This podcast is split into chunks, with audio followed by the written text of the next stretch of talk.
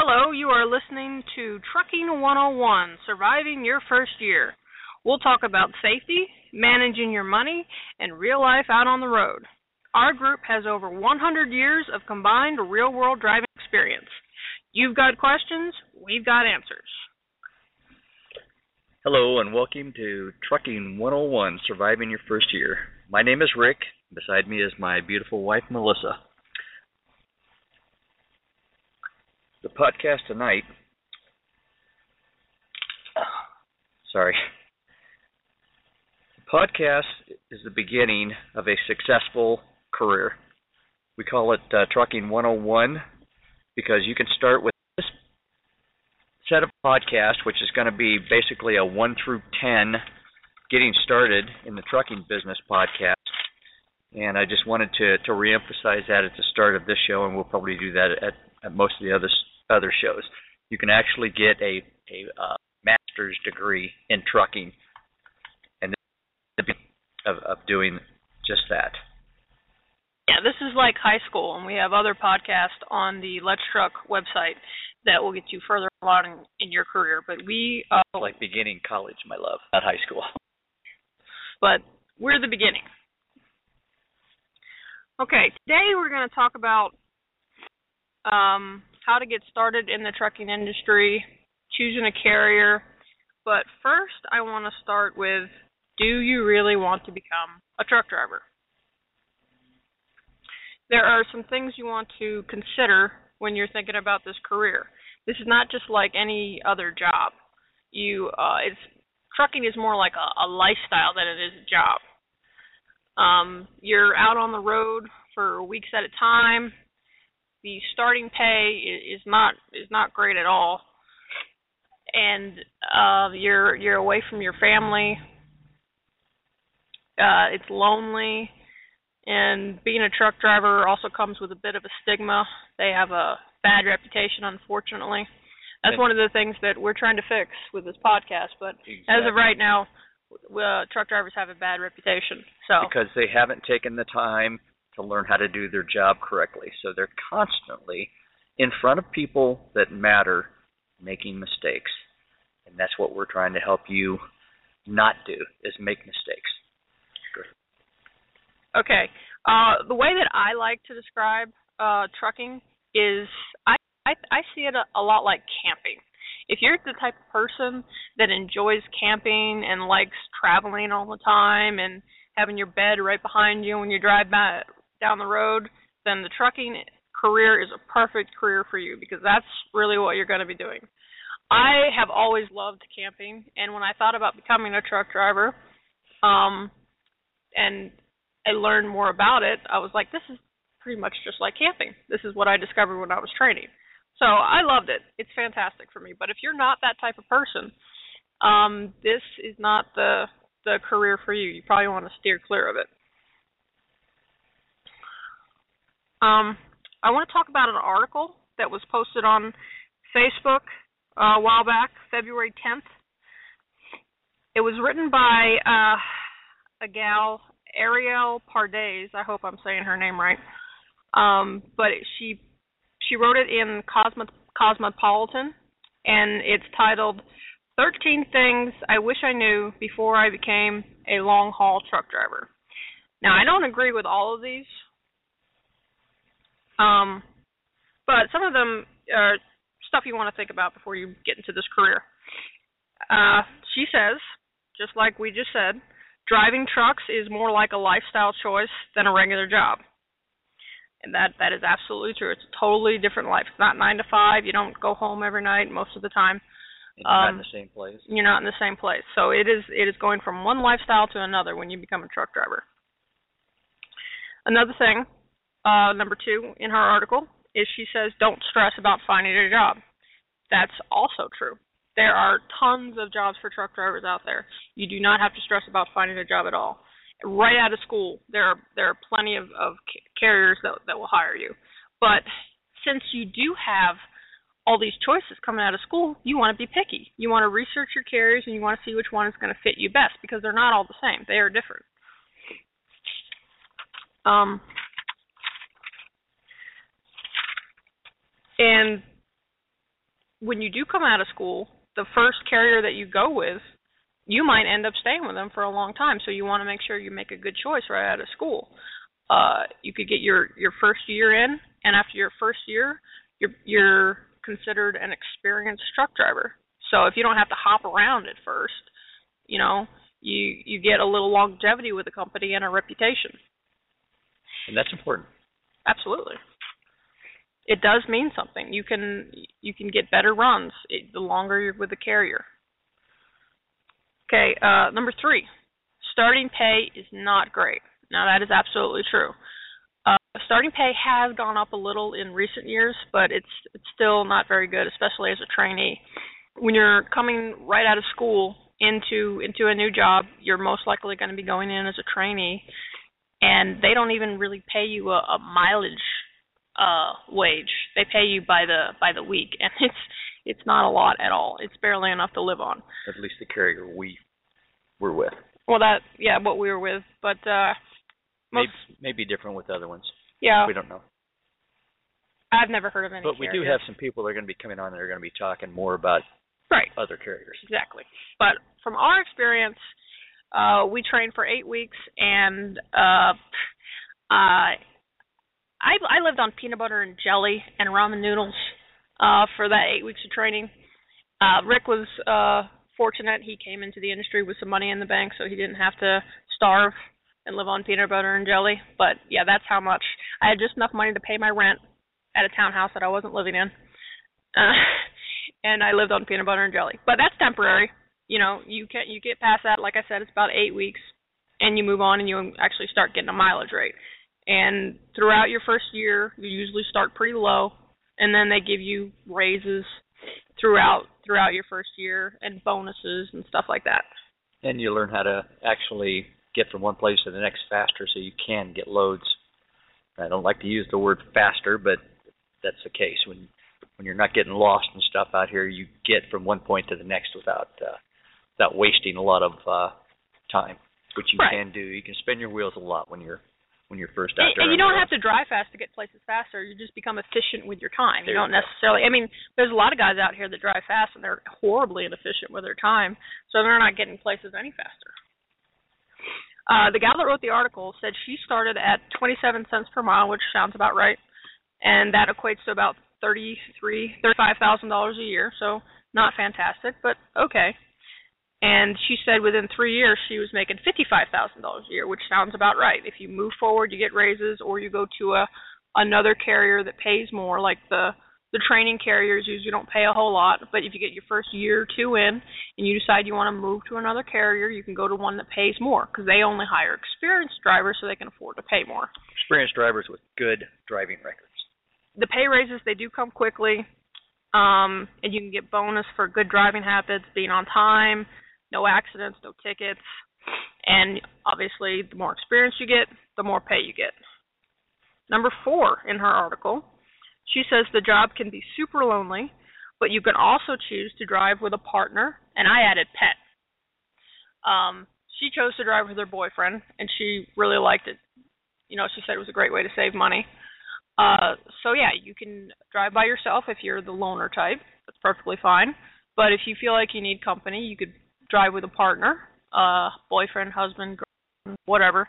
and even the carrier that you're with, if you told them you wanted a a, uh, a team driver, would probably set you up with one that'd be close to your where you live and so on. Yeah, there's some carriers that do that. They'll just find somebody for you to drive with if you don't have anybody.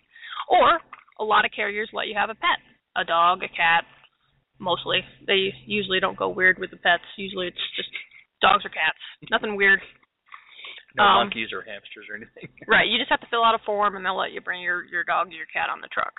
Um, we're me and Rick. We drive as a team, husband and wife. Uh, and I don't think I could do it by myself. If I wasn't with Rick, I think I'd have to have a dog. So. The I lone- actually thought I was a loner, but I found out that I, uh, I guess I did enjoy myself a little bit, but I enjoy myself much more now that Lisa and I are together. Lisa. I don't know who Lisa is, but uh, I hope he was talking about me. That would be Melissa. Anyways,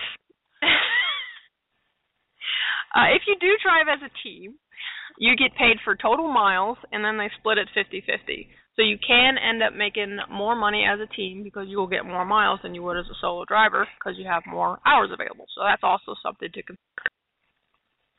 Number five in the article.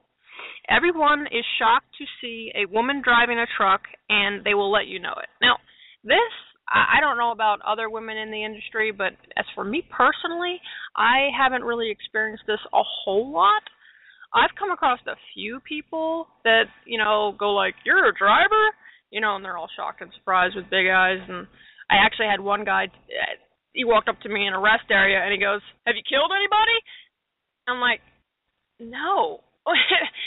but I mean, that's the only time that ever happened. So that I wouldn't consider that to happen on a normal occurrence. This woman says that people looked at her like she was a fish riding a bicycle. Now, I don't know when she was driving. Maybe there were less women drivers at, at this point in time when she was doing this. But there's more and more women getting into the industry, so it's not as uncommon and you don't get as many stares. I personally, uh, my experience with the men drivers is they tend to be extremely courteous to me so that they'll let me go, they'll hold doors for me. You know, it's it's it's good to be a woman. There is still some chivalry, chivalry out here. Uh, they do tend to flirt a lot. I, I experienced that for sure. They, I don't know, it's something about being out on the road or being alone. I don't know what it is, but they'll they'll pass me on the road, and uh, at first I waved, but after a while it was just like okay this is getting tiring. So when people pass me i don't even look anymore.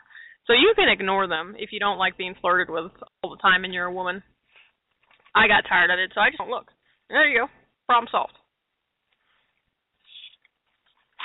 Okay number six. I i wholeheartedly agree with this one.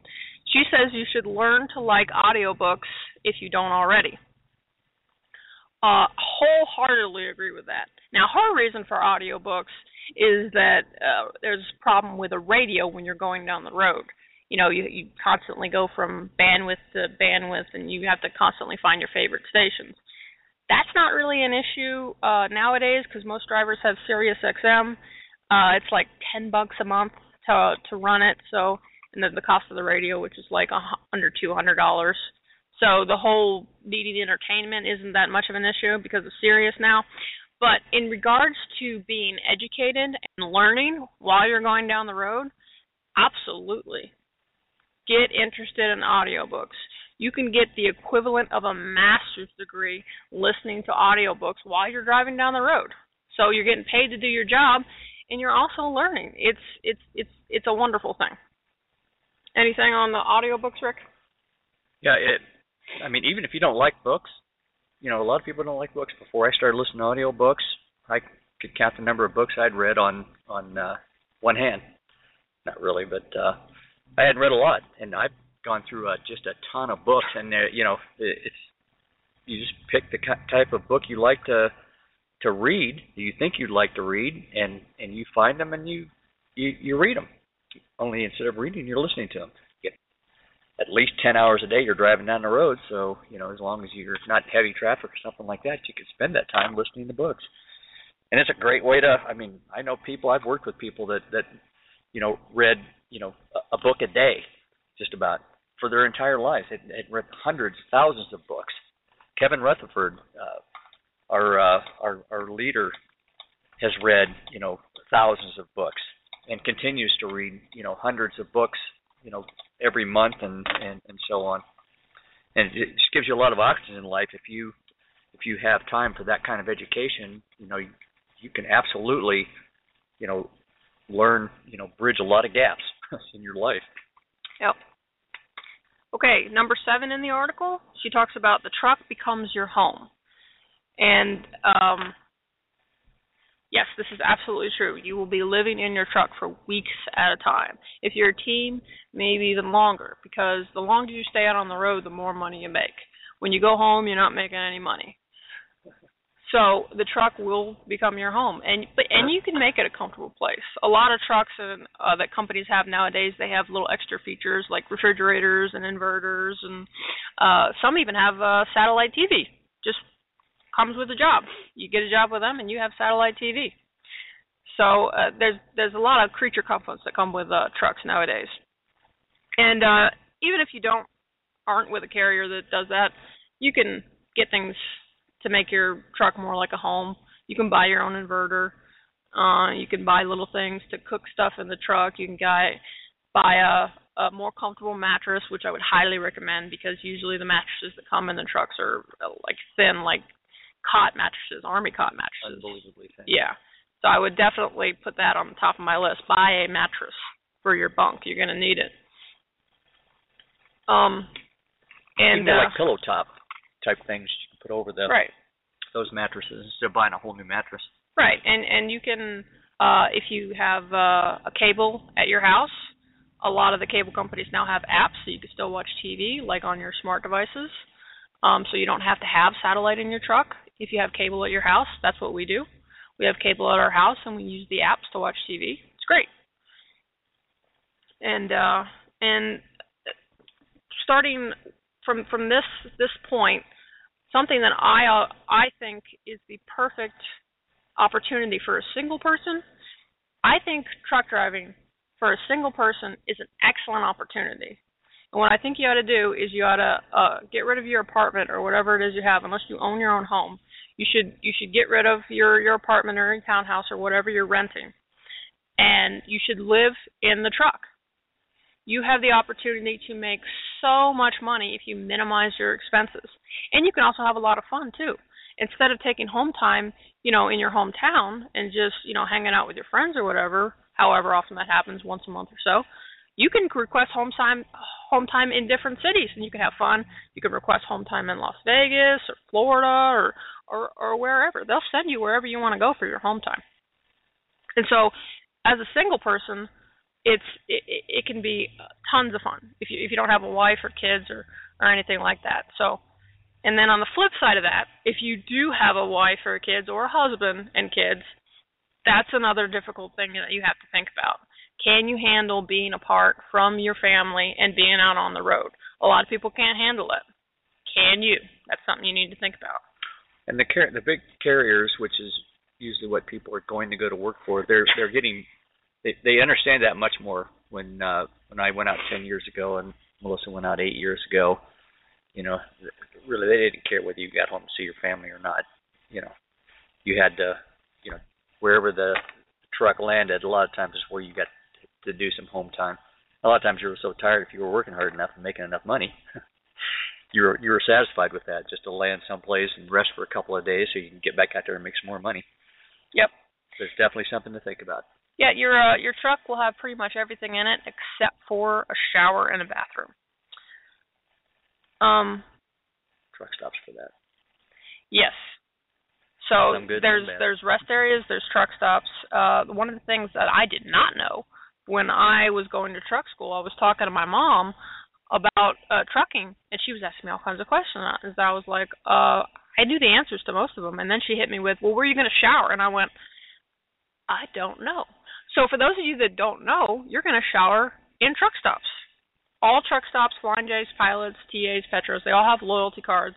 And when you fuel, you get a shower for every 50 gallons. Now, that's not to say that you drive up, you get 200 gallons, you have four showers. It's the minimum is 50. So every time you stop and fuel, you get a shower. And we hope you like being in front of a lot of uh, people naked because I'm just kidding. you get a private shower. Okay. Anyways, uh, yeah. So that's that. Uh, yes, with a deadbolt and everything, so nobody can walk in on you. And uh, in regards to to bathrooms, you're definitely going to want to plan your bathroom stops. You don't want to get caught driving out on the road with no bathroom around. Um, I don't want to I don't want to go into too much details, but there are options out there for you to take care of those uh, necessities uh, without actually having the bathroom. That does happen. But one thing that we are totally against that we're trying to change is the pee bottles on the side of the road. Uh, that we don't want. You don't want to pee in a bottle and then just throw it out your window and end up with all these pee bottles up and down the interstate and in truck stops. You've seen them. There are ways to take care of your needs without throwing it all over the ground. That's all I'll say about that. Okay, one thing that I absolutely do not agree with in her her article was she says to forget about working out and eating well. I don't agree with that whatsoever. You can work out and eat well in the truck. You can have exercise equipment in the truck, uh, free weights. I have a balance board. We had a stepper at one point. I have resistance bands that are made for the truck. Um, so you can exercise in the truck. Uh, 34 hour reset, 10 hour break, whatever it happens to be. Sitting at a shipper, you know, waiting to get unloaded. You have plenty of opportunities to exercise. And eating well, you can eating well. You can you can make your own food in the truck. Um, we'll talk about that a lot more later. Yeah, on. we're going to talk about that a lot more later on. We have a whole episode geared geared around that, but I just wanted to say that I don't agree with her whatsoever. Okay, number nine. And it might have been true when she was driving. It sounds like she she might have been from an old school. A while back, might have been, might have been. But a lot of the stuff that she does say is true. All right, number nine. Uh, constantly traveling, but you don't get to be a tourist. Uh, yes and no. It's a possibility. Uh, you can get busy, especially if you're a team where you just end up driving from place to place and you don't have to stop and look around. That's a possibility. But going back to what I said earlier, if you're a solo driver and you're single and you don't need to be home, you can you can definitely be a tourist. You just have to request home time wherever you want to request it. You can have some fun out here for sure. even even as a team. I mean, if you don't uh, Rick and I we kind of like bounce all over the country. We visit our family all over the country. We go to Vegas and Florida and and we've been to several NASCAR races. We're big NASCAR fans. So you can have fun out here for sure. Okay, number 10. She says that sexual harassment is extremely common. Once again, I think she did it a little further back when women drivers were not as as common. I do not see that as an issue. Uh, me personally, maybe somebody else might have some stories about being uh, subject to sexual harassment, but but I did not. Even even when I was training, I had to have a male trainer, and they do thorough background checks on the trainers to make sure they don't have any issues with uh, domestic violence or or or anything like that. So uh, that I don't think is as common as it was when she was driving. Okay, number 11. The job is very dangerous. Yes, the job can be dangerous. You're driving a large vehicle, 70 foot. Basically, you're driving a seven-story building down the road. Um, and there's weather, you know, snow, rain, tornadoes, tropical storms, ice, wind, uh, and and it can be very dangerous. But you know, you're going to get taught right. You're going to know how to react to these situations, and most of the time, the best thing to do when you're in bad weather, just pull over. Easy. You don't. You're not going to have to worry about wrecking in bad weather if you're parked. That's true.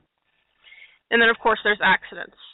There is the possibility of accidents. If you're a safe driver, you're not going to have to worry about running into anybody else because you're doing the right thing.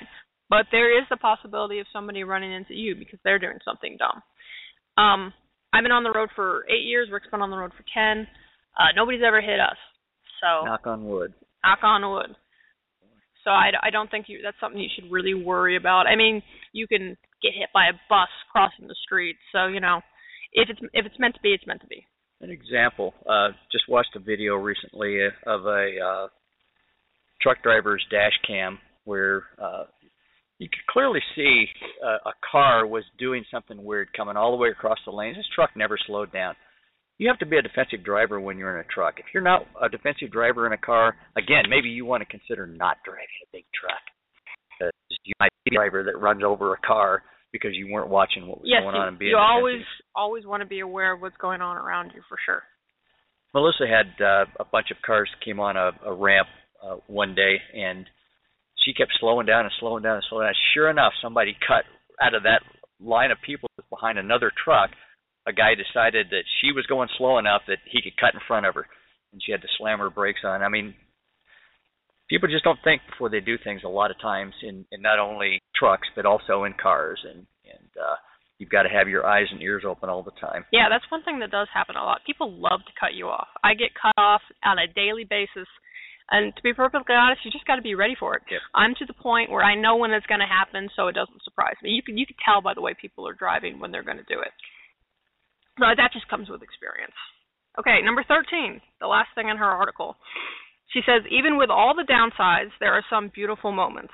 For her, minimal expenses, she was able to save a lot of money, and she says that the view from the driver's seat is better than any office, and I 100% agree with that. This this can be a really really fun job. There are a lot of hardships to it, but it can be very fun. And they get less and less. The hardships get less and less with each passing year. Right, you get used and to it. And the more you more money you make, even the hardships aren't that bad. Right, exactly. Yes, because you can make a lot of money in this job for sure. Okay, so that was do you really want to become a truck driver? So some things you want to consider before you go into school. Sorry, I have a, a tickle in my throat. Excuse me. Okay, so now we're going to move on way, to ways to get started in the trucking industry, and there's a few different ways you could do it. One of the first kind of uncommon ways we're going to have uh, Jason Dirksen explain that to you. He's he's off, he's first going to introduce himself because he didn't get to do it the last podcast, and then he's going to talk one way you can get into the trucking industry. Hey, Jason, you're on the air. Hey, good to see you, or good to hear from you today. Uh, sitting here listening to the listening to the show, and I was uh, the first few minutes I was wondering if I even wanted to keep doing this. Uh all of the the negative things that happen out here, but uh you know, you got to balance all of those with all of the positive things that go on and and it's uh it really is a good uh a good industry. It is a good job. I really enjoy it myself. Um love the big equipment, love uh love driving, love see, going all over the place, traveling around and seeing all of the different things and you know, with almost any job you take, there's always things that you don't like. There's always things that are negative, but uh, you balance that out with uh, all of the good things here, and overall, it's a net positive. I really enjoy it. But uh, as you mentioned, my name is Jason Dirksen. I have been an owner operator uh, for almost two years now. Coming up on June, it'll be two years, and uh, personally, it is the best financial decision I've ever made in my life. Um, it's uh it's really great. I've been a company driver before that for quite a while and uh it uh it's been really good. I've got had a lot of help getting started. I've had uh you know uh, a lot of good uh met a lot of good trainers, a lot of good uh people that have helped me uh throughout the throughout the years uh I say trainers, teachers that have uh showed me what to do and and, and ex- explained to me certain things and of course, you keep your eyes open. You can learn a lot just yourself by by watching. Also, so it's uh, it's been real good. I'm uh, I'm excited to be able to be a part of the uh, podcast here and to help uh, folks get started and to help them avoid some of the the pitfalls and some of the the negative things that may happen uh, out there and help uh, direct them toward uh, the right way to do it, the right way to get started, so that they can be successful in the trucking industry. That's right, because knowledge is power. That's right. Knowledge is power. Uh, so, Jason, you yeah. got started in the trucking industry a a different way than most people do. Uh, so, explain how exactly you got started in the industry and how other people can follow your path if they so choose. Well, yes, that's correct. Mine was a little unconventional. The way I got started, I was living in Montana at the time, and uh, I uh, had an uncle who was uh, doing some house moving on the side, uh, big trucks. We'd actually pull a great big old house down the road, and he had a truck, and I thought, well, I'd like to get my CDL, so maybe I could help him move equipment around and help do whatever we needed to there. So I went down to the Department of Motor Vehicles, and I walked in and asked them for, do you have any information on how to get a CDL or, you know, whatever you got to do there? I had no idea what questions to ask and uh, so they looked through. They said, "Oh yeah, here's a booklet here," and they handed me a booklet. And here's another one. This this one here's for your com- for your uh, general knowledge. You got to have this general knowledge here. Here's one for uh, combination vehicles. Here's a booklet for uh, hazmat. Here's a booklet for air brakes. Here's a booklet for uh, doubles, triples, and here's a booklet for tankers. So uh, you read all of this stuff here, and then you can take tests on it. I was like, oh my word! So I walked out of there with a stack of little booklets and pamphlets, uh, and uh, uh, started reading through those, and a lot of them had little uh, practice questions at the end of each section, and kind of went through all those. And oh, a couple weeks later, I thought I was uh, ready for it, so I went down to the Department of Motor Vehicles and sat down there and took all of those tests, about four or five different tests for all of the different things that that you had to uh, take. For I uh, I did take the written test at that time for passenger vehicles, but I didn't. Um, you know, I, I did that also for for driving a bus. So I got all that done, and then they give me a uh, learner's permit, which allows me to drive the truck as long as there is a licensed CDL driver with me that's helping me and training me.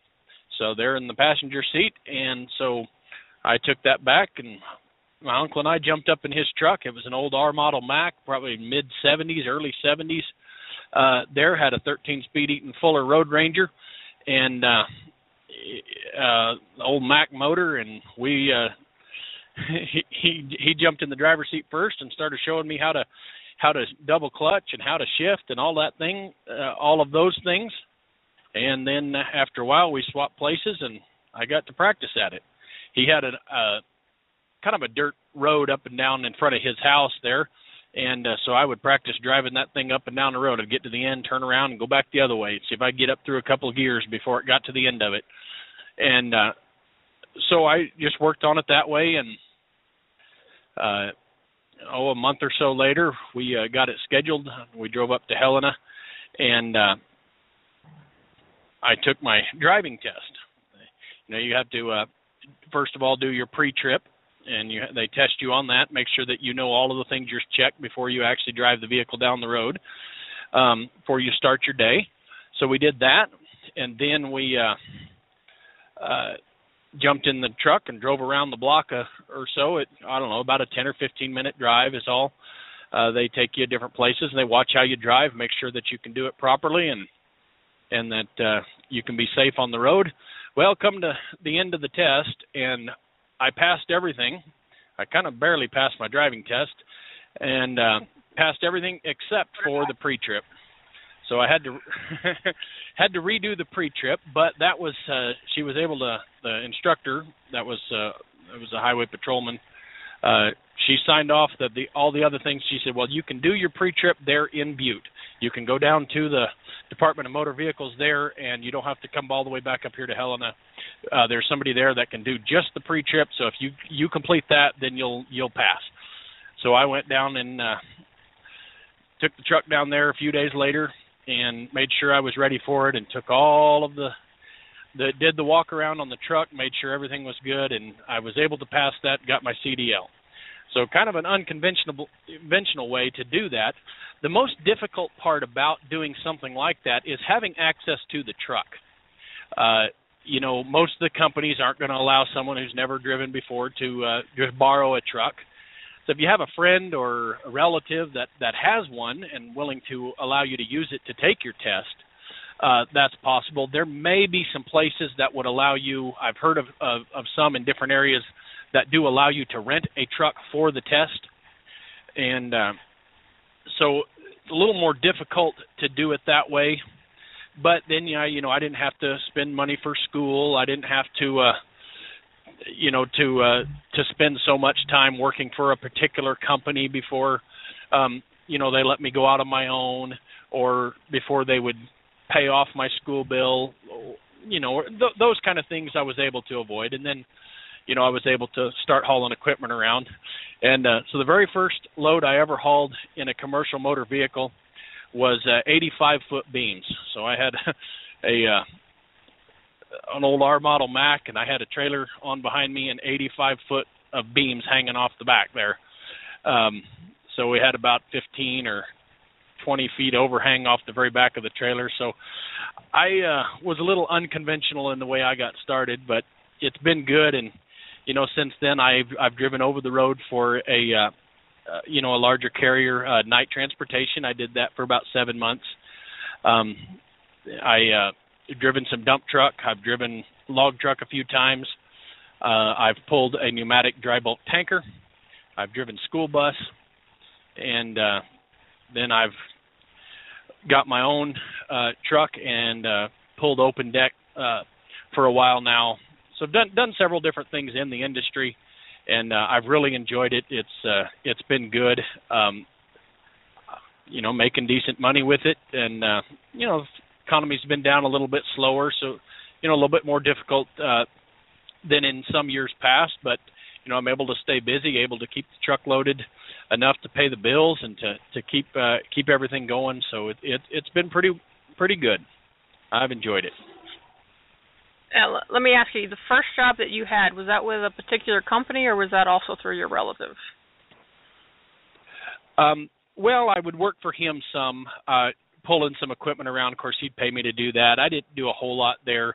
But the first actual job that I had working for a company, I was actually pulling a set of triples from Butte, Montana to Pocatello, Idaho, and back. Uh, you know, working for uh, for an LTL carrier. So in that instance, I was able to be home every night or every day. This was overnight runs, but uh, you know, I had a 526 mile round trip and uh, pull a set of doubles or triples depending on what was needed at that time. Uh, go down to Pocatello and back, and get to be home each night. So in that aspect, it wasn't wasn't bad at all as far as being out over the road. Uh, wasn't too long. I did that for about six or eight months, and then I um, ended up getting a job going over the road, and drove mostly the 11 western states uh, for a carrier. There uh, did get some where I ran across the country a little farther east, but for the most part ran that, and then then I was able to uh, to get a job as assistant pastor. I, I'm a, a ordained minister, and I, you know, right now I'm I still do a part-time children's ministry and those type of things. So I've been involved in in church work and in ministry work uh, most of my life, also. So I did that, and then during that time, I had uh, the job on the side where I was driving dump truck for a, a fellow in the church there. So I was able to still use my CDL and and uh, you know be able to have some income that way and and take care of the bills and during that time is when I also drove a log truck for a little bit for another fellow in the church and um you know was able to make make it work that way. Okay, and your the first company that you worked for, they didn't have any requirements as regard to schooling. They just said you have your CDL and you have experience and you have and you have a good driving record. We'll hire you. Is that how it went? pr- pretty much uh boy that's been a while ago and now i'm trying to remember exactly the whole all the conversations and what the requirements were but um you know i didn't have a whole lot of experience behind the wheel of an 18 wheeler but um you know i had a good driving record. Uh, i've always tried to be very careful with that. Um and uh, you know fill out the applications there. And apparently everything met their criteria so they were able to uh to hire me. And you know a lot of times those LTL type carrier you might work a lot you you know you might work a couple hours on the dock and then maybe make a short run out and back with your uh you know uh doing that sometimes you have P&D work where you're picking up and delivering to a bunch of stops all day long um you know and a lot of times those are shorter trailers uh too so you know, it worked out real right. nice, and I was able to get some experience that way with a big truck. Right. So uh, if you have access to a truck where you can practice and take your test, going out on your own and getting your CDL is an option, and you don't have to pay for school. That's true, and I don't know with the laws now changing in a lot of the states if if some of them are requiring that you have to go to some schools. I know they're doing that now with uh, regular driver's license. So you know when you go through high school you either have to take driver's ed. A lot of the states are going to that type of a method where you're required to take driver's ed now. I never did. Um you know i was able my dad taught me how to drive and you know i just went down and, and took my test so you know i was a, a little different and i know sometimes those things are changing as the as the laws change and people become par- more paranoid about people driving. I guess I don't know. As there's more and more people on the road that don't know how to drive. I think it's just people that like to have like to think they're important by writing regulations. But anyways, uh, that that is still an option well, that's in most true. states.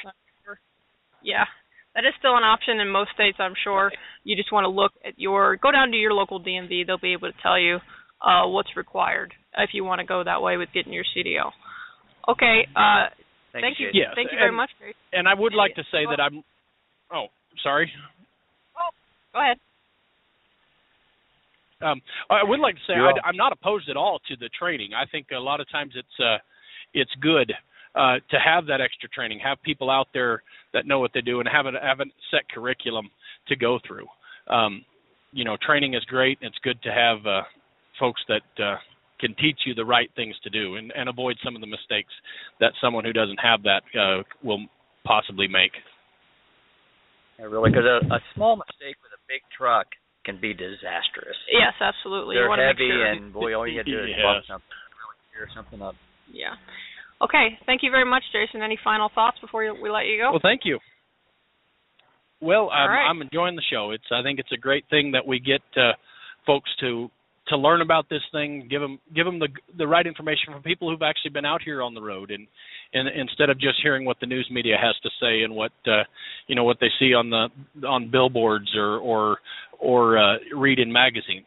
But uh, so I, I think the podcast is a great thing, and I'm uh, I'm delighted to be a part of it. All right. Excellent. We're looking forward to future episodes with you. Okay. Uh, we have a couple more ways for you to get started in the industry that we're going to talk about. Uh, the most common way is for you to go to a truck driving school, usually a third party. You pay them, they put you through a course, and you go get your learners per your learning your learner's permit, excuse me, and uh, you take the test and you get your CDL, and then usually get hired by a big training company. That's the most common way to go through it. And it's really easy. School can be on the expensive side. Uh, I know Rick and I paid six thousand dollars each for our school, but you can usually get financing. Uh, if you're former military, uh, a lot of places will let you use your uh, GI Bill. always And- always check and see if there's some kind of uh I mean I'm I don't like the idea that my taxes are used for you know just anybody to go out and get money from the government, but there are a lot of government programs that will get people into the trucking schools. yeah, So always check on that stuff before you and then shell out the dough. And of course, there's community college. Most community colleges have a CDL course. And if you're the type of person that wants to really absorb all the information and learn as much as you can before you get out on the road, I would go with the uh, CDL course at the community college because that's an entire semester. You are going to do a lot of learning before you actually get out on the road, and I think that's probably even less expensive than uh, the third-party schools.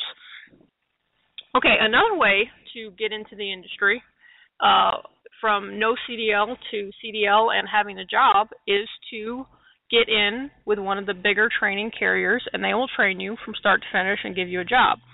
We have uh, somebody on the line. His name is Russ. You heard him last week. If you listened to the episode last week, He's part of our group. he's part of our group, and he it was an instructor at one of those schools, and he's also a trainer over the road. So we're going to bring Russ on, and he's going to tell you a little bit about uh, company school. Hi, Russ. Hey, how y'all doing? Uh sorry I was late to the meeting. I you know, trying to do business out here it happens. Uh All right. Anyway, uh yes, um uh I trained for a number of years for uh uh for Schneider National. Um it's their program um uh as far as I'm concerned was probably one of the toughest and one of the best uh out there cuz um you know you could take somebody who didn't spell truck and and uh at the end of it we were turning loose uh, safe drivers um and, well i uh, for the most part we were turning loose safe drivers you can't can't cure uh can't cure everybody's uh brain i'm trying to be nice here anyway uh you can't think stupid. Is that what you're trying to say? that, that that's exactly what i'm trying i was trying to say that but i was but that's not what kept coming to mind I was trying to be nice about it. So, um, but anyway, uh, one thing you said about the colleges, uh, I'm gonna pick on you a little bit. Um, uh, when I was uh, working in the oil field, we had a local college that was a CDL mill.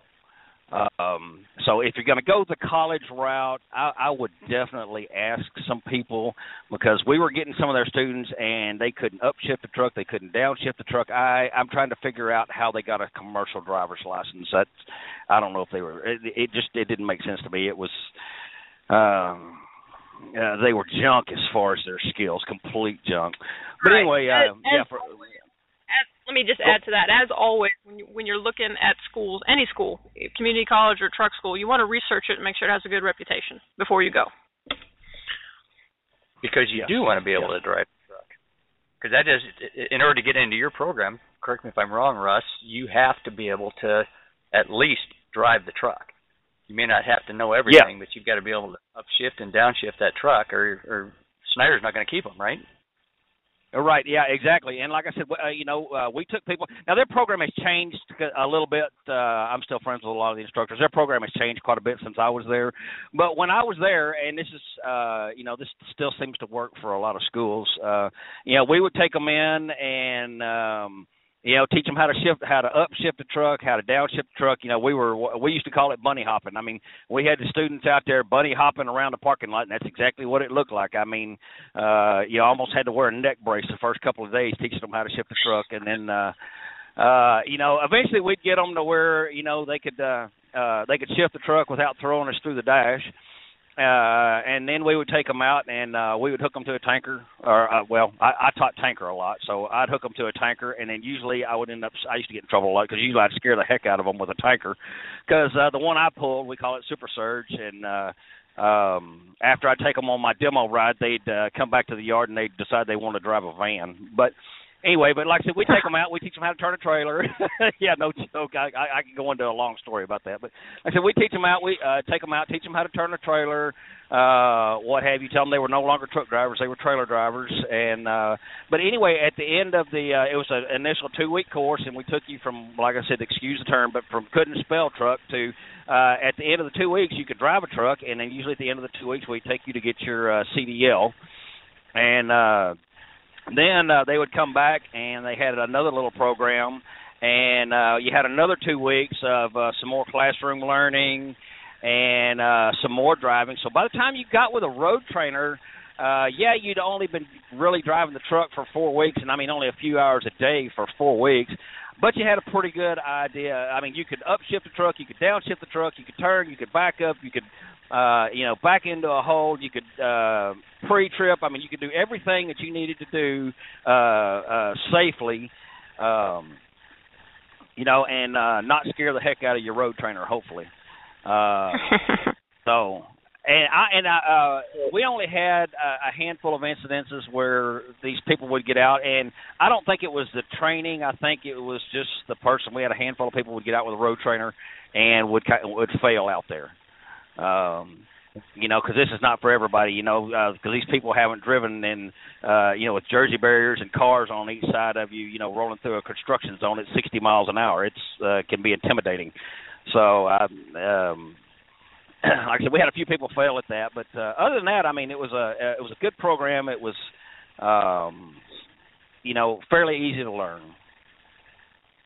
Okay. Now, Russ, let me make sure uh, I've got this straight. So, you're talking about uh, Schneider's program. They would actually take someone in who had not driven a truck, or they're taking them in from a truck school. No, no, no. So uh, Schneider now, is uh, now, uh, now you have to have gone to a truck school. When I was doing okay. it, you didn't have to go to a truck school. Now, yes, now you have to go to. Uh, now you have to have a CDL. Uh, I think, if I'm not mistaken, I think the NDOC has some kind of a CDL program. Uh, I know they do a lot of training and they do uh, uh, a lot of training there at the OC, and they do actual CDL testing right there on their location, and that's the Indianapolis um, uh, yard. And I'm not sure if right, that's all Schneider sponsored or what. Do I know? Yeah. I was going to say Schneider is not the only place you can go to to uh, get trained and get a CDL through a company. There's lots of companies that will train you from not having no experience with a truck give you a CDL and give you a job. Uh, I could I could name off a whole list of them, but a quick Google search you'd find you'd find a bunch of companies that that have uh, company sponsored schools. Yeah, yeah. There's about eight or nine of them now. I think the last time I looked, and that's been a while. Because uh, I, I sent my uh, matter of fact, I, I well, my co- I just uh, I just hired my cousin as, as most of y'all know, but uh yeah, I sent him. I was first I was sending him to one of the big schools, and he said he wanted to come to work for me, so he ended up paying for his own and going to a uh you know a regular just truck driving school, not a big company. Right, right. right. Now, which can be the smart way, right? I mean, if if you're if if you if you go directly to the company to be trained, taught how to to upshift and downshift, and and trained and taken out to get your CDL you have to pay them also, and a lot of times you can work that off, but boy, it's a yeah. That was going to be my question. yeah. Schneider, what did they require in order to get that Uh, schooling? did they require money uh, or some kind of commitment or? Yeah, well, it was e- you could either you could either pay cash for it, and at the time it was pretty reasonable back back when I was doing it. I think it was like thirty five hundred dollars, uh, which at the time was uh, they were had one of the best rates as far as if you paid for it, or you could work for them for a year, and then I think later it became like a year and a half to two years. Uh, and and now they have a a pay, uh, a a program to help uh, uh, pay your schooling off if you've gone somewhere else. Um, you know, they help uh, tu- tuition reimbursements. What I'm trying to say here. So, but yeah, and and most of them are. There's a there's one school now. I think it's six months. I think that's the shortest one I've seen. And then most of them now um, are a year to two years to pay that money back. But you know, if you go to if you go to an outside school, I mean, you're looking at seven to eight thousand dollars from what I've seen. So, you know, a year of your life uh, or more is not too ba- it's not too bad of a price to pay, and you're getting paid for that year of your life. Yeah. Right. Right. In the in the first year, you don't really have a whole lot of options when it comes to jobs, anyways, because unless you're a training carrier, you're not going to hire anybody with less than a year experience. Correct? Yeah, yeah, yeah, exactly. Exactly. That you know, even I mean, I couldn't even hire my cousin. I mean, when he got his license, he had to go to work for a different carrier. Uh well, he could have come to work uh here at Schneider National where I'm at. Uh but he actually went to work for a different carrier uh temporarily because he had to get 6 months experience before I could hire him. So, you know, and of course that of course he's on the owner operator side now. Right. So uh, those are your options when it comes to getting into the industry. You have several, so you want to do your research and see what option best fits you. And then after that, once you have your CDL and you have your job with a carrier, uh, you're gonna be considered a trainee. And Russ was also an over-the-road trainer, so you want to give our listeners a little insight as to what it's like to be a trainee. Trainer. Um, yeah, you mean a trainer? Uh, well, uh, yeah. Um, you, you know, I, I actually had a blast doing it because I was one of the few people I would train. Uh, I would train men or women, and I usually had two. Uh, so I actually had a lot of fun with people. Um, but uh, you know, um, I would take them out usually for two weeks. Sometimes I'd take them out for a week. I, uh, you know, I had a couple of students that would could just drive the wheels off a truck. Matter of fact, one guy could back up better than I could. He had been a city driver forever, but they made him go through. He'd never been a road driver. But anyway, I would take them out and um, you know teach them map reading, uh, teach them uh, how to deliver a load, teach them how to uh, you know how to pick up a load, how to deliver a load. Um, you know what to do as far you know earlier y'all were mentioning showers and yeah just living out here on the road and kind of how to do it. And um um you definitely want somebody that you can get along with. Matter of fact, I think I heard Melissa say that you actually changed road trainers. I think in the last episode, um, and, and I had I had that problem every now and then. I you know every once in a while there was somebody I didn't get along with, and you know if you don't get along with your road trainer, by all means say something. You know, be polite. Say something to your trainer. Say something to the company. Say you know I don't think that our uh, uh, I think we have a personality conflict, and let's um, you know get me with another trainer or whatever. But um, you know, and most companies are you know no problem with that, and they'll they'll set you up with somebody. But it's uh basically you're going to learn, uh, or at least with me, you're going to learn from A to Z. Basically, how to live on the road, how to pick up a load, how to deliver a load, and at the end of it, uh, matter of fact, on their last days, I would make them deliver one, uh, pick up and deliver one or two loads by themselves without my help. I mean, I was over there in case they got in trouble, but uh, w- when they left me, they were comfortable on the road, uh, living out here and working out here. Right, and there are a lot of trainers like Russ out there. Rick was a trainer like that. He was very thorough, taught them everything they needed to know so they could go out on their own.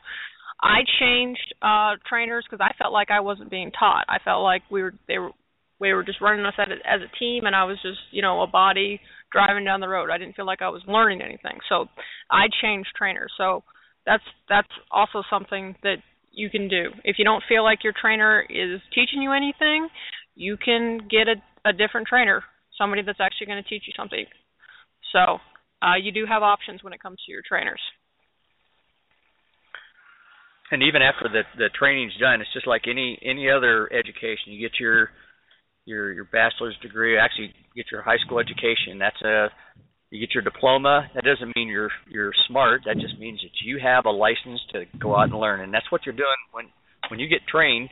You get trained properly, and then you can go out and you can continue to learn, which is what you're doing now by listening to these podcasts. Is you're continuing to learn and working towards that almighty master's degree down the road. Okay. All right, Russ. Thank you very much for sharing all that information. Is there anything you want to? Uh, any final thoughts before we let you go? Uh, not on that. Uh, uh, what you were mentioning earlier when you were reading the list, I know I didn't catch all of it. I was kind of late to the show, but I, I you know, we can do a whole show on um, uh, showers, pee bottles, and living in the truck. Matter of fact, we could probably do about three or four shows on that. So when we get to that, that We that's do, something we I, I don't remember. Yeah. we do have a show planned to talk about life on the road, so we Yeah. will probably spend at least one show on that. Yeah. Yeah, yeah. I, I was going to say because, like I said, you were you were sitting here going at, and I was taking notes. I was sitting there going, "Oh man, I could talk for an hour on this. I could talk for yeah." Uh, eh, but anyway, yeah, uh, great stuff we're doing. I'm glad. I'm uh, uh, glad we're getting this thing going. So anyway, uh, I guess that's it. Okay. thanks, Russ. Talk Thanks, to you Russ. later. Okay. Finally, after you go through all that, you have to choose a carrier, and you do have a lot of options when it comes to even your first job.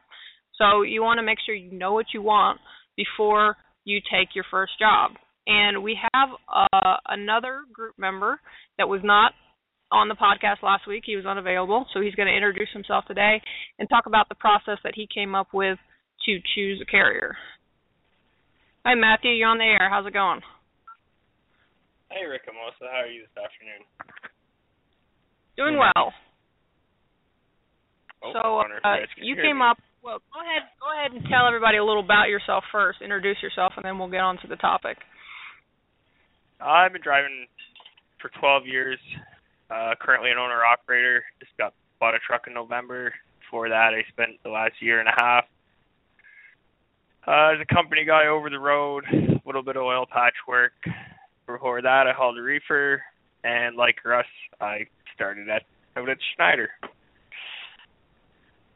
I didn't realize that. Be an owner op. Uh, pardon me. I didn't realize you got you were at Schneider. That's where you and Russ met, right?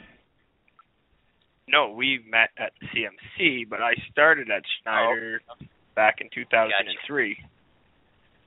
Okay. Go ahead. So, uh, basically, what I come up with is, is uh, for picking a carrier, it's almost like buying a truck. You need to figure out what you want from the carrier, what you need as far as lifestyle goes. How often do you need to be home? How much money do you want to make? Uh, for guys starting out, you don't have a whole lot of choice in how often you really want to be home and how much money you want to be making. That's kind of dictated to you. Um, so basically, what I come up with, I just sat down, figured out what I needed, and then pick five or six carriers. Usually, go online, look at their website, see what they're all about, talk to their drivers on the road if you can. Um, if you can't, just call the recruiter, email the recruiter. Most recruiters are really good about getting back to you since drivers whether or not you believe there's a driver shortage in the industry is you know I don't believe there's a real driver shortage in the industry, but some say there is.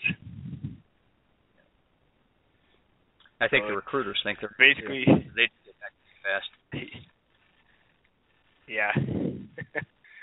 so, and then I just ask whatever if I need to be home, say every other weekend, and the recruiter says, "Well, we really need our guys to be out, you know, for three weeks at a time." And I say, "Well, I really need to be home every other weekend," and then they like their famous phrase is, "We can work with you." as soon as I hear you can work with me, um, you're probably going to work with me for about three months, and then we're going to have a problem. It's, it's right. Means they'll say whatever. I don't know what you guys ex- pretty much. Go yeah, ahead. they'll they'll say whatever they need to to get you in the door. But I just I so after usually whittle it down to about three carriers, and then I always personally I always ask to see driver pay stubs from drivers. Even as an owner operator, I ask to see owner operator pay stubs. Most companies are very reluctant to give you this information until you are very clear that you don't want personal information. You just want to know where the numbers stand. And it's usually pretty easy to get that information from from carriers and then you can see where you stand at the end of the week and formulate more questions from there because as everybody knows, you know, a guy that made eight hundred dollars this week and only worked four days is a lot different than a guy that made eight hundred dollars and worked seven days. Right. And uh Um, your I big thing I Oh, sorry, this earlier was yeah, your big thing, I know we talked about this earlier, when you're going through this process, you want to make sure you write everything down, your questions and their answers so you don't have to rely on your memory, correct? Right. I have. I still have. Um, somewhere on here list of carriers for jobs that I looked at a year ago because you never know when you might need to go back and look at that again. And not much changes in this industry. If the company's paying, you know, 40 cents a mile this week, they're probably going to be paying 40 cents a mile five years from now. Yeah. Right. Um, but it's just it's easier when you compare. You write things down instead of keeping it instead of keeping stuff all in your head. Because when you keep stuff in your head, then you remember the highlights and you forget the negative things that that the guy said, and then within a couple of weeks you're having problems because he told you that you didn't want to hear it, so you blocked it out of your memory. Right. Of course, when it comes to the recruiters, uh, one of the most famous things I, one of the most famous things I heard from from my dispatcher, I uh, I I said to my dispatcher, "Well, the recruiter told me, and he cut me off right about there. I don't care what the recruiter told you. This is the way it is now." so you got to. That is very I'm not really that's how very you true. get around that. But, uh, yeah, but uh, you got you got to kind of that. I guess that's where the talking to the drivers come from. When you know, if you can find some drivers out here on the road, that's probably I would think. I didn't have that opportunity like you did when you when you you went from being an owner operator to to trying the company driver thing, and then decided to go back to being a, an owner operator and bought this really cool truck. Well, for him it was a financial decision, but we won't get into that. But uh, it you know you you know you can go yeah, out there and talk to them. bode Well, too well. uh, the, the the guys that uh they can actually go out and find truck stops and and go out and to those truck stops and talk to the to the guys out there. I'm, I'm sure that that most guys like with Schneider and and Werner and and Swift and and all these companies, if you walked up to them in a pump and said, "Hey, I'm thinking about becoming a truck driver," they would talk to you about their company. But yeah, when you're going to do that, you want to talk to a lot of people because Yeah. everybody's going to have a different opinion. Some Yeah. good, some bad, some indifferent. So Yeah. make sure you talk to a lot of people if you do that. Yeah, and pay pay attention to their mood too, because they might be mad at their their uh, carrier at that time. Right, and if they say it's a horrible carrier and they don't like it, ask them why. Because the reason that they don't like it might it might not bother you. So make sure you know why they don't like their carrier or why they do like their carrier. Always ask why. Right? Right. And another Right, thing too is if if you have questions of I'm trying to think of an example now. If a recruiter tells you our guys are working five days a week and the odd Saturday, you might want to ask if you can talk the dispatchers are usually pretty honest with you, especially if you're a new hire. The last thing the dispatcher wants to do is fight with you once you get there because the recruiter because said, Oh, the recruiter said I'd be home Friday by five and the dispatcher Yeah. says so if you can talk to dispatchers as well when you before you decide, make your decision it, it really helps i know there's a few places uh that i looked last year that you know everything everything sounded too good to be true and i asked to talk to the recruiter to the dispatcher and the dispatcher's like no that's our guys leave sunday there's no question you know it's at that time it wasn't something i wanted to do Mm-hmm. Right. You never want to take a job based on just what the recruiter says. You want to talk try to talk to other people in the in the company as well. when I don't think a lot of people out, like, Oh, go ahead, Rick. Go ahead. No, you go ahead. Okay, when I started out, I went to driving school, um, and then the driving school had a job fair, and that was really if you go to a job fair, it's really good because you can get all the carriers' information all at once, and you can um, write it all down. You can kind of scratch. It saves you a lot of legwork because they all basically give you the same information, with of course we're the greatest carrier. Come work for us. But right.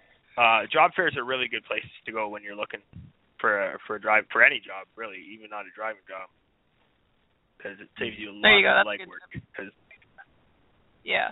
Good tip. carriers aren't usually Um, in the easiest places to get to. Right. Right. All right. Well, that's that's really it's really good stuff. Uh, any final thoughts before we uh, wrap this thing up? Uh, my biggest thing, if you have a, there is a doubt in the back of your mind on should I go with this carrier, just do some more homework because if you have any doubt at all, um, there's there's probably a good reason. You know what I mean? If you you have any kind of negative feeling about oh the guy's lying to me or maybe that's something I really don't want to do, or you're just uncomfortable with something you've been told, just ask more questions if the recruiter stops communicating with you because or gets frustrated because you're asking too many questions, probably a good sign that it's not a place you want to work. Good point. Yep. Good point. Good point. All right. Thank you very much, Matthew. We uh, look forward to doing future podcasts with you, and uh, this is going to be a lot of fun, I think. All right, it's good talking with you guys. I think I think I cut him off a little bit there, but uh, he was just saying goodbye. Um, so that's that's how to get started in the industry. We take you from getting your CDL to choosing a school to choosing a carrier. And just remember, uh, you have a lot of options with everything. We we went through a bunch of them today. Uh, there's not just one way to do anything. And um, when it comes to choosing a carrier, uh, know what you want to do before you choose one. I mean, do you want to do long haul? Do you want to do short haul? You want to be a team driver? You want to do flatbed, doubles, triples? Uh, you know, day driver? Uh, do your research and figure out what exactly it is you want to do before you start your job. You have a better chance of, of being successful within your first year if you know what you want. Any final thoughts, Rick? Well, I uh, just sitting here listening to this and uh, listen to everybody talk about this. The, the the one thing that everyone needs to understand is that when you decide that you think that this is the career that you want to start, it's time to get organized. It's time to ask questions. It's time to make sure the things you, you're doing. If you go, if you if you from the very start, you know, make sure that you know exactly what you're doing with everything. You're going to do the right thing. If you just get out there and kind of throw yourself into the thing and take what comes, you're going to get what comes, and it may not be something you like. There's a lot of people that go into this industry that don't make it past their their first year because they didn't start out right and they never got on track and they never asked the right questions and they ended up in the wrong job and they ended up in the wrong truck. And they could have lost out on a very successful career because they didn't get started right. That's right. So remember, if you have any questions, go to Facebook and search for Trucking 101. We have our Facebook page there, and you can ask any questions, offer topics, comments, suggestions, anything. Remember, that's Facebook Trucking 101. Thanks, everybody.